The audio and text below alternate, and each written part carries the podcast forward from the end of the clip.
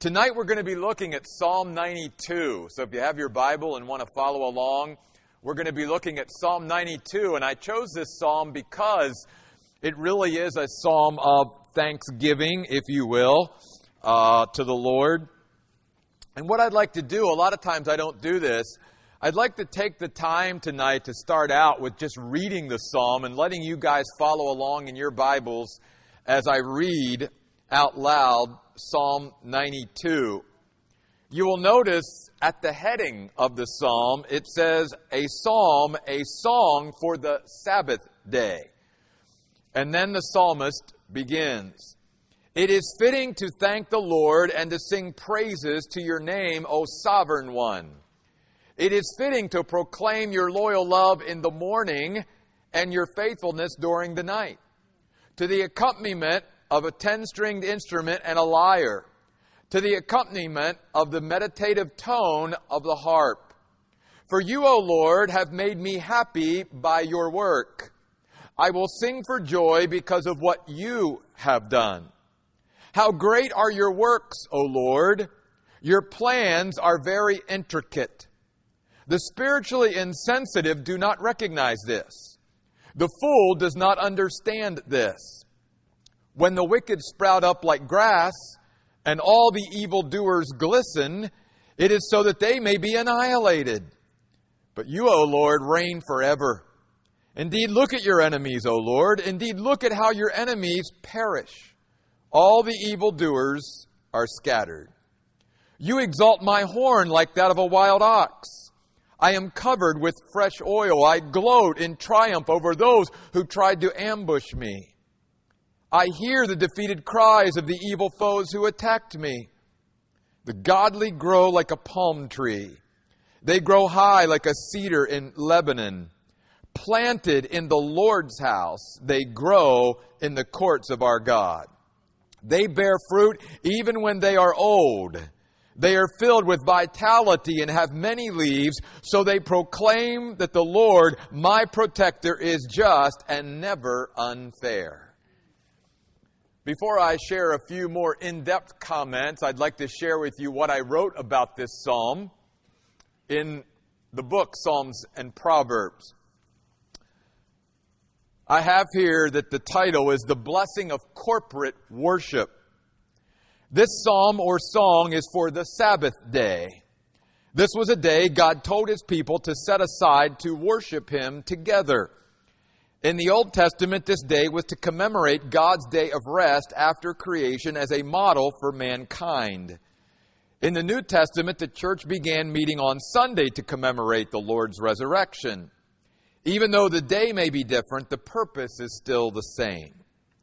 God's will for His people is to come together and worship Him corporately. Though our lives should be filled with worship every day, our corporate worship should be both an extension and overflow of our individual worship throughout the week. James Montgomery Boice writes, How do you approach Sunday? Do you think of it as a day in which you have to go to church, one of the duties you try to get over as soon as possible so you can spend the rest of the time with your family or get on to other more enjoyable things? Or do you think of it as a precious day given to you by God in which you can learn about Him and so praise Him? Is Sunday a trial or a treat? Is it a delight or a deadly duty? If we are not coming together as God's people to worship Him at least once a week, we are missing one of the greatest privileges and responsibilities God entrusts to us as His followers. The psalmist begins by reminding us how fitting it is to worship God corporately. Our worship is always fueled by our growing relationship with Him. But in verse 6, the author reminds us that if we are not growing, we will become spiritually insensitive to who God is and what He has done and is doing. When that happens, our worship dries up like the desert. God's requirement is to find a church family where we can grow and plant ourselves there, verse 13. Our priority as a Christian should be to choose a church where we grow so that we produce the fruit of worship. Our goal should be to plant ourselves there and be settled. This is the exhortation of the psalmist in Psalm 92. The blessing of God will fall upon us when we follow God in obedience. When you study Psalm 92, I want tonight to give you five words that all start with P that really summarize the theme of this psalm. And the first one is actually found even before you get to verse 1 in the heading, and it's the word pause. And that's what I think we get when we look at the Sabbath day. Remember, the psalmist says this is a song for the Sabbath day. Why did God give his people the Sabbath day? Because they were to deliberately pause. They were to, in a sense, have an intentional intermission in their lives and stop everything and come together and worship Him. And God said, This is very important.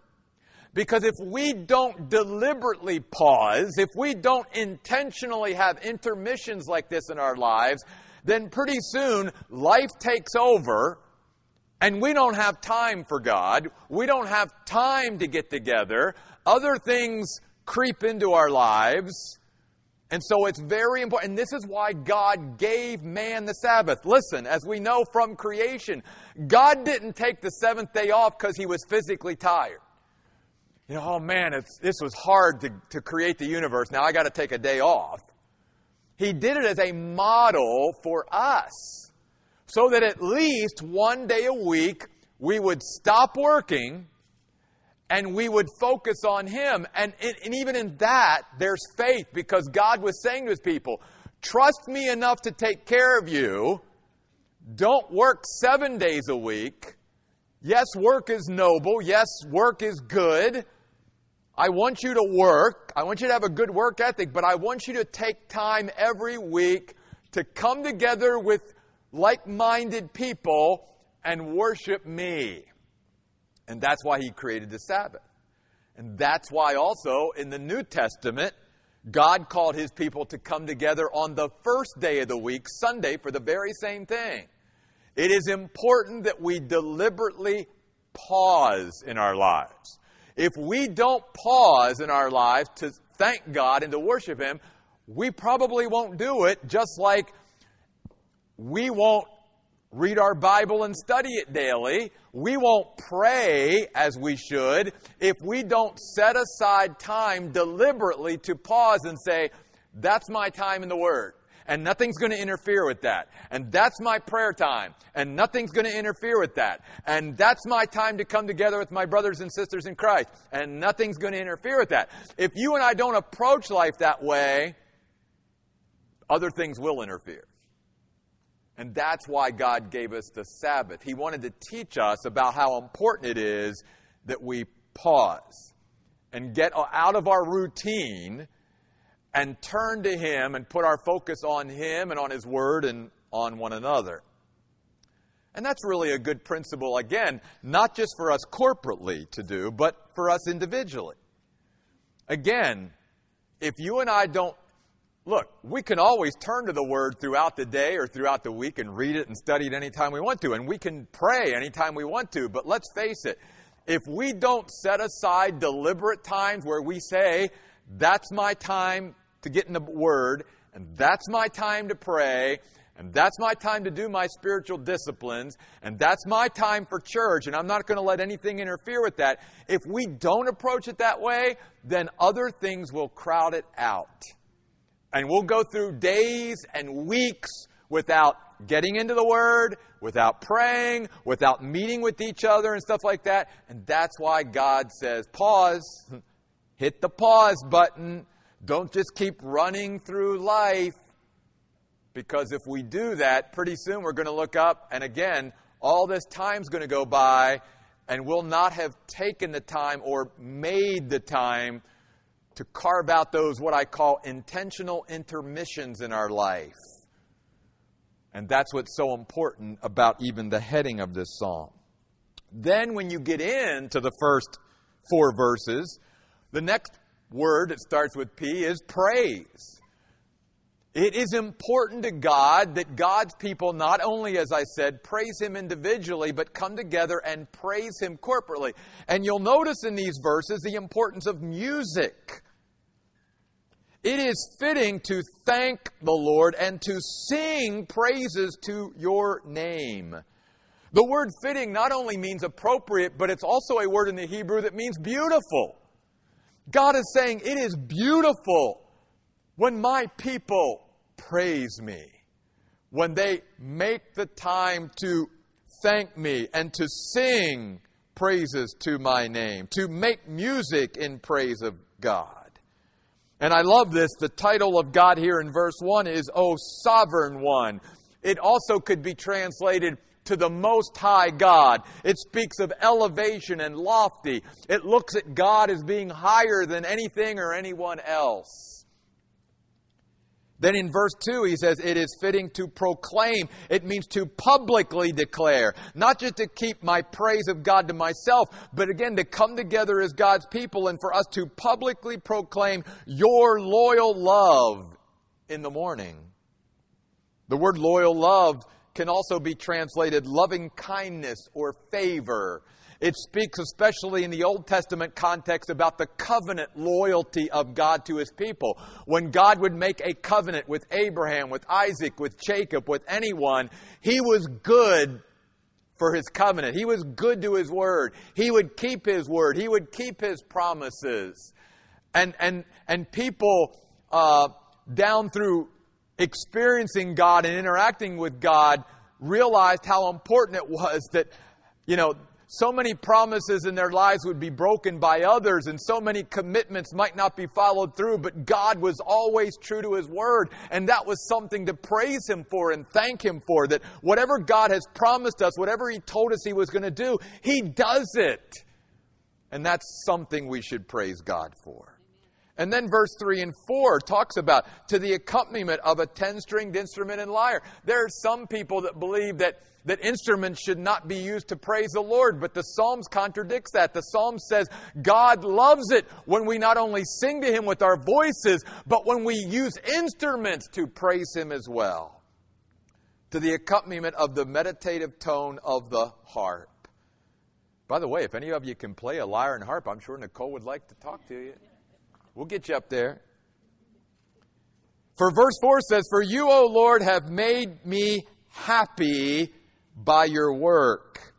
The word happy means to brighten up or cheer up. The psalmist is saying, God, even in your deeds and in your, your work, you brighten me up, you cheer me up. By the way, it's really cool too that the word work here, literally in the Hebrew, means workmanship. It, it speaks about an artist, one who's creating something. And when you think about that word, doesn't that remind you of what Paul said about us in the New Testament in the book of Ephesians when he says, We are his what? Workmanship. We are his masterpiece, his work of art that he's working on continually. And, and the psalmist, even in the Old Testament, is saying, God, when I think about your workmanship and how creative you are and what an artist you are and what you do and what you can bring out of things, he says, You brighten my day and you cheer me up. And then he says, I will sing for joy because of what you have done. This word, sing for joy, means to shout or cry out. It means that God not only appreciates singing and appreciates musical instruments in praise of Him, but He wants it to be loud. Yeah, you heard me. I know some people don't like loud, but I'm, I'm just going to warn you. When you get to heaven, worship of God is not going to be soft. Those angels up there, I'm telling you what, they cut loose. And I'm sure when the saints are up there, they're, they're, they're not holding back. You know, when you and I get to heaven and when we're in glory and when we're with God, we're not going to worry about what our voice sounds like and we're not going to worry about how we come across to someone else and all the inhibitions, all of it's going to be gone and we are going to just praise God. Now, if we could capture a little bit of that down here, that'd be nice. That's why sometimes when people get a little excited at the oasis, they're like, I'm sorry, but I'm like, don't be sorry. You say amen and you shout and you, you get into it if you want. You get into worship if you want to. It's okay. Thank you. In fact, I'll share one other thing and then we'll get to the next one. Up in verse 1, the word thank means to worship or acknowledge God with extended hands. Some people wonder why do people raise their hands or extend their hands? It's actually a biblical term. It means a couple things. We just sang the third worship song tonight about presenting ourselves as an offering and offering ourselves. So, one of the shades of meaning of this is in, in, extending our hands, in a sense, we're offering ourselves to God, saying, God, I'm yours. But there's another meaning, too, of that. And that is that we're also, when we extend our hands upward to God, we're also acknowledging that all that we are and all that we have is because of Him. There's a connection there. And so we see in the Psalm 92 the importance of pausing and the importance of praising the Lord. And then the rest of the psalm sort of takes a turn. And now, for the rest of the psalm, he's going to tell us oh, and by the way, when you and I pause to praise God in our lives individually and corporately, it benefits us. God blesses those who take time to bless Him. There's always great fringe benefits for those who listen to the Lord and do things His way. He will always bless us and favor us. And so, in the rest of the psalm, the psalmist is sort of reminding us, even from his own life, what are some of the benefits when we pause to praise the Lord and when we fill our lives with gratitude and appreciation and worship for the Lord. Well, notice verse 5 How great are your works, O Lord! Your plans are very intricate. The word plans can also mean the thoughts of God. And so he's saying here that God, your thoughts are very deep and profound. And he's acknowledging that. Just like God says through the prophet Isaiah, my ways are not your ways. My, my plans are not your plans.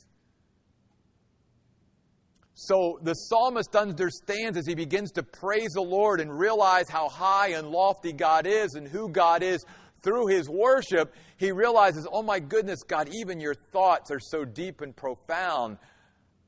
But it's it's when you and I make the time to pause and praise God and worship Him as we should that God, because of that, begins to give us, and here's the third word perception.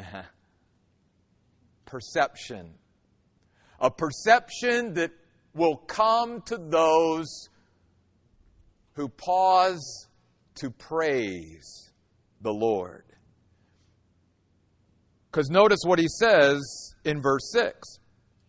He's drawing a contrast here. After he has stated that the Lord's thoughts are deep and profound in verse 5, he says, But the spiritually insensitive do not recognize this. And in the context, the spiritually insensitive are those who do not, refuse to, whatever, pause to praise God corporately and individually.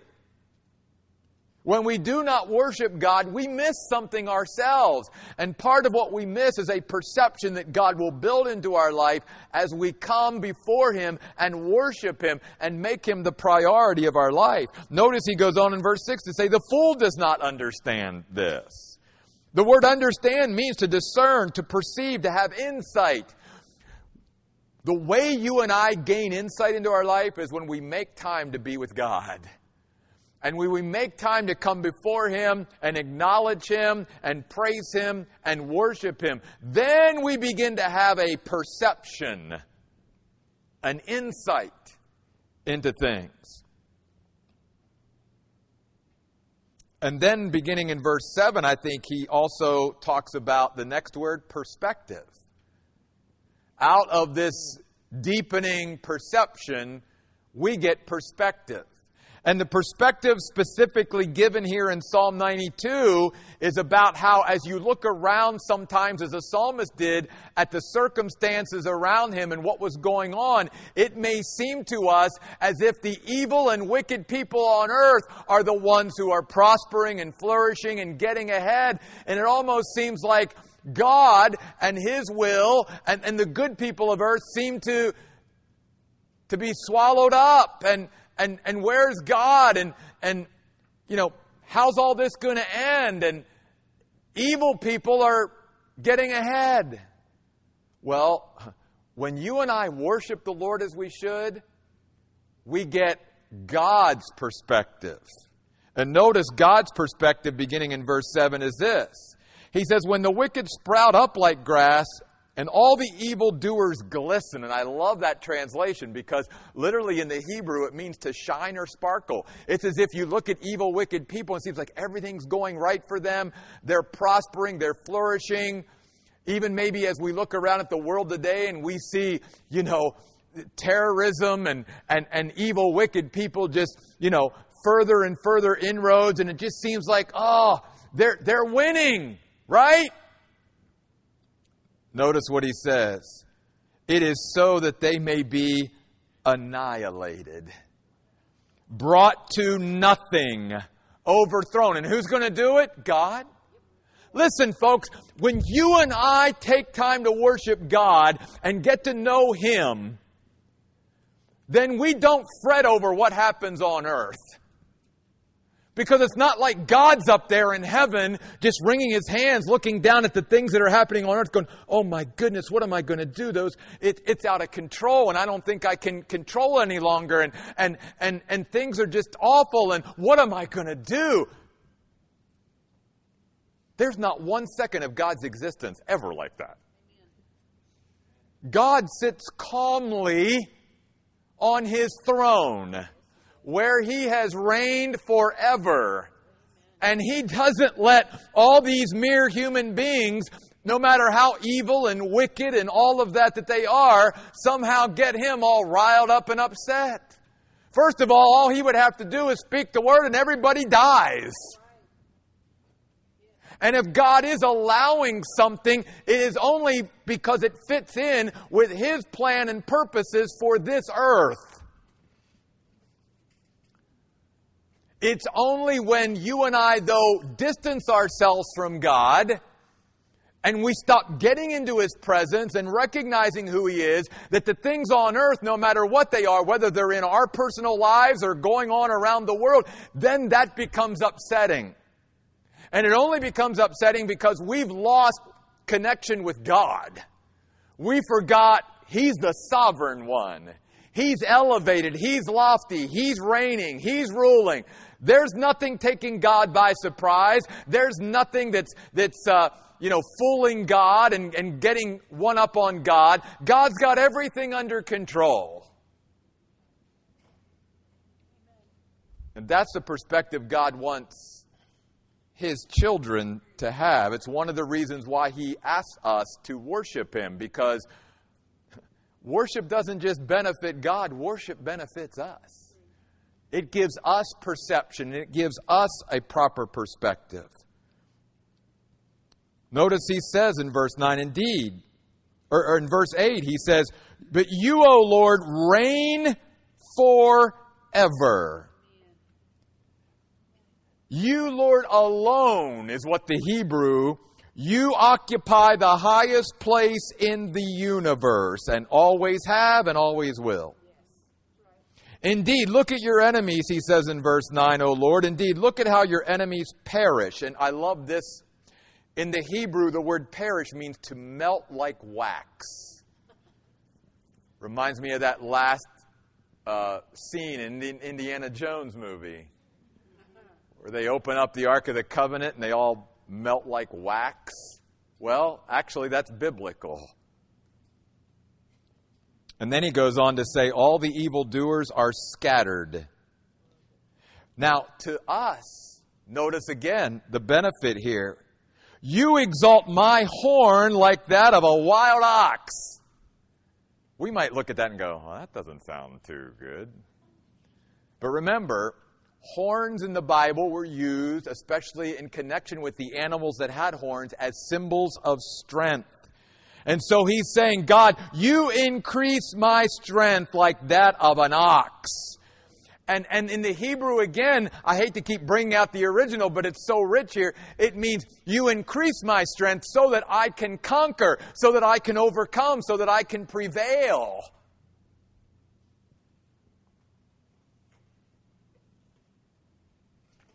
And then he says, I am covered or anointed with fresh oil. Doesn't that remind you of Psalm 23? You anoint my head with oil. And why did they anoint oil on the head? It was a way to refresh and reinvigorate. Even for sheep, when shepherds would do that, it was a way to refresh the sheep.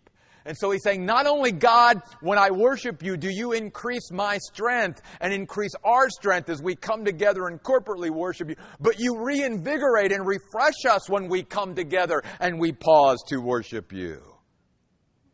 Verse 11, again, you don't get this maybe in the English translation, but it says, I already gloat in triumph over those who tried to ambush me. In other words, I already see the defeat of my enemies. It hasn't happened yet. But God, when I'm in your presence, I realize that their defeat, because they're not just against me, they're against you. I, I see their defeat. It, it's, it's like when Jesus said to his followers, I see Satan falling like lightning from the sky. It was as if it already happened. And God wants us to see that as well. He goes on to say, I already hear, verse 11, the defeated cries of the evil foes who attacked me. And so the final P word here would be prosperity. God not only gives me perception and perspective, but He prospers us when we pause to worship Him. Notice in verse 12, the godly grow like a palm tree. The word grow means to flourish or prosper. Why does God, through the psalmist, use the palm tree as a symbol of prosperity for God's people? A couple reasons. One, palm trees, and, and specifically here, it is the date palm. Okay? Why does God use the date palm as an illustration of, of prosperity about his people? First of all, because the date palm flourishes in some of the toughest conditions. Date palms flourish, as we know even here in Phoenix, in the desert. And so God is saying, if you put me first and you worship me and you pause to come before me and get your priorities right, guess what? Then you will flourish and prosper no matter what's going on around you. Because I will make you like a date palm where you don't have to have all the perfect conditions all the time to be thriving and growing and prospering and flourishing. You can be like a date palm that even when things aren't right, you can still thrive. That's the kind of people God wants to create today. Listen, the conditions in the world aren't for Christians today.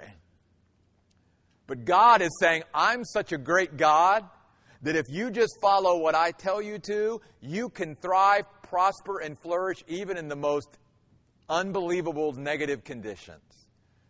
Because it's never about the conditions of the circumstance, it's about whether you stay connected to me. I mean, we see that throughout the Bible. You think about the story we just went through, the story of Joseph, a man who prospered in Egypt. How about Daniel, a man who prospered in Babylon? We just went through the book of Ruth with the gals here at church. There's a woman who prospered in a foreign country as a poor woman who had lost her husband and yet things turned out pretty well for Ruth. God, over and over again, shows us in the Bible through human beings just like us that most of the time they didn't have the perfect circumstances or conditions surrounding them, and yet because they put God as a priority in their life, they were able to flourish and prosper. And another reason why God uses the date palm is because the date palm is considered the most useful tree of all trees. Listen to this date palms produce all these things. They produce dates. Duh, I know you're going to say that. It also produces sugar, wine, honey, oil, resin, rope, thread, tannin, and dye. All those things can be gleaned from a date palm tree. Pretty useful tree, huh? A lot of trees just have one use, one fruit, and that's it. Not the date palm. And so he's saying there, you can grow to be useful and beneficial in so many ways to so many people if you grow, you see. And then he goes on to say in verse 12, they grow high like a cedar in Lebanon. It means they enlarge, they increase. But here's a key, verse 13. Where are they planted? They are planted in the Lord's house. Oh, can I tell you as a pastor how I wish that Christians today would be willing to be planted in God's house and be settled there? Because from my understanding of this psalm, notice that growth comes after planting in verse 13. They grow in the courts of our God. And I've said this for years, not just here out here in Arizona. You can go back and listen to messages from me 30 years ago in Maryland. And I've said this consistently for years that my belief and my conviction based upon the Word of God is that Christians will not grow to their full potential apart from being part of the church. Why? Because that's God's will. That's the way God designed it. And Christians can say, I can grow and I can reach my full potential outside of being part of a local church. But that's not the way God designed it. Why do you think God calls pastors and teachers to share our gifts? Where? I'm not called by God to go on some street corner somewhere or go wherever. God calls me to a church to share my gift. Why does He do that? Because He wants people to benefit from the gift He gave me. Just like He wants me to benefit from the gifts that He gives you so that we can both mutually grow and benefit from the things He's given to each other. If we stay apart from each other and we don't come together in corporate worship and come together to grow, then we're never going to benefit from each other and reach our full potential. And then I love this, especially, you know, I'm getting up there now. So I love verse 14. They bear fruit even when they are old it is said of the date palm, listen to this. It is said of the date palm that the older the date palm, the sweeter the fruit. I like that. And that's why I hope to become a, a sweet older man. Because we all know, let's face it, there are some folks, not all, but there are some folks, the older they get, the crankier they get. And God says, My people, no, no. My people, if they're continually walking with me, then the longer they've walked with me and the older they get, they should get sweeter. Their fruit should be sweeter the older they get. They are filled with vitality and have many leaves. It means, again, prospering and flourishing, even when they're old. That's what I love about God and, and our spiritual life is, you know, we live in a world where it is pretty much for the younger person. I mean, you know, I follow sports, and it's like someone who's 30 in the National Football League is like washed up. You're going 30 and you're washed up? I mean, how depressing would that be to say, you know, I reached my peak in my life at 30 and then it was all downhill from there? Really? That's pretty depressing. No wonder people get depressed. Where, as a Christian, as a follower of Jesus Christ, according to the Bible, I never reach a ceiling. I never get to a place, no matter how old I am, where I say, well, you know, I've done all the growing I can do, and I've learned all about God I can learn, and there's no more I can grow, there's no more I can. No, it never gets to that point. So I could be 100 years old and I could still be prospering and flourishing spiritually. It never has to stop. And it never should stop. Verse 15. So they proclaim, again, publicly declare that the Lord is their protector. It means rock and refuge. He is our support and defense. And that God is just and never unfair.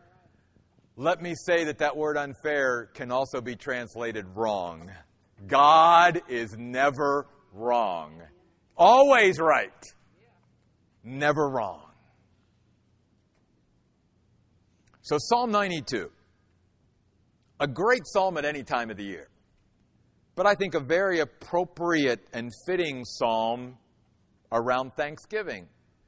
Because it reminds us of the importance to pause to praise and worship God, not only corporately, because this was written for the Sabbath when God's people would come together, and that's important to God but also privately for us to pause and praise God in our lives.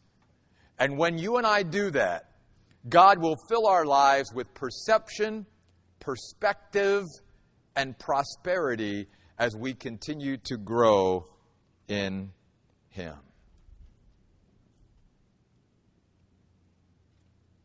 You guys are the best. Thanks for putting up with me. Let's close in prayer. Father, you are amazing. And God, if we would just get more in touch with you, the things of earth would not bother us as much, would not fill our lives with fear and anxiety, because we would truly realize and recognize you've got it. And God, you've got us. You are our personal protector. And so, God, I pray tonight that if nothing else comes out of this message tonight and this time in your word, that, that all of us would be a little bit more inspired and motivated to pause to praise you. To make time, Lord, to deliberately pause in our life and to intentionally have those intermissions where we say, God, this is my time. I'm going to worship you. And yes, it's great to have spontaneous, unplanned times of worship and time in the Word and prayer. But God, let's be honest before you. Most of the time, in our busy lives and schedules, if we don't deliberately set aside time for your Word, and time for prayer and time for worship, that the hours and the days and the weeks go by and we look up and we haven't we haven't done it as much as we should have. So God, I pray tonight that we would be more diligent in making the time and setting aside time, God, for you in our lives. To come before you, to extend our hands and our arms, to acknowledge that we are yours and that all that we have and all that we are is because of you, God, and only you. God, we thank you for all that you do for us. And I just pray, God, tonight that we would create an environment, even here at the Oasis, where people are just inspired and motivated to worship you more and more. God, use this little church to influence and impact so many other lives. Thank you, God, for these faithful ones who come out the night before Thanksgiving Lord, I pray that you would give us a great day with our family and friends tomorrow and throughout this holiday season leading up to Christmas. And help us, God, and give us opportunities as your people to witness and testify about you this Christmas and holiday season. May our thankfulness cause others to pause and be thankful. May our focus upon Christ this Christmas cause others to pause and focus on Christ as well. And God, use us in this little more than a month we have left in this year to point people to Jesus. We pray in Jesus' name. Amen. Thanks, guys, for being here. We'll see you on Sunday.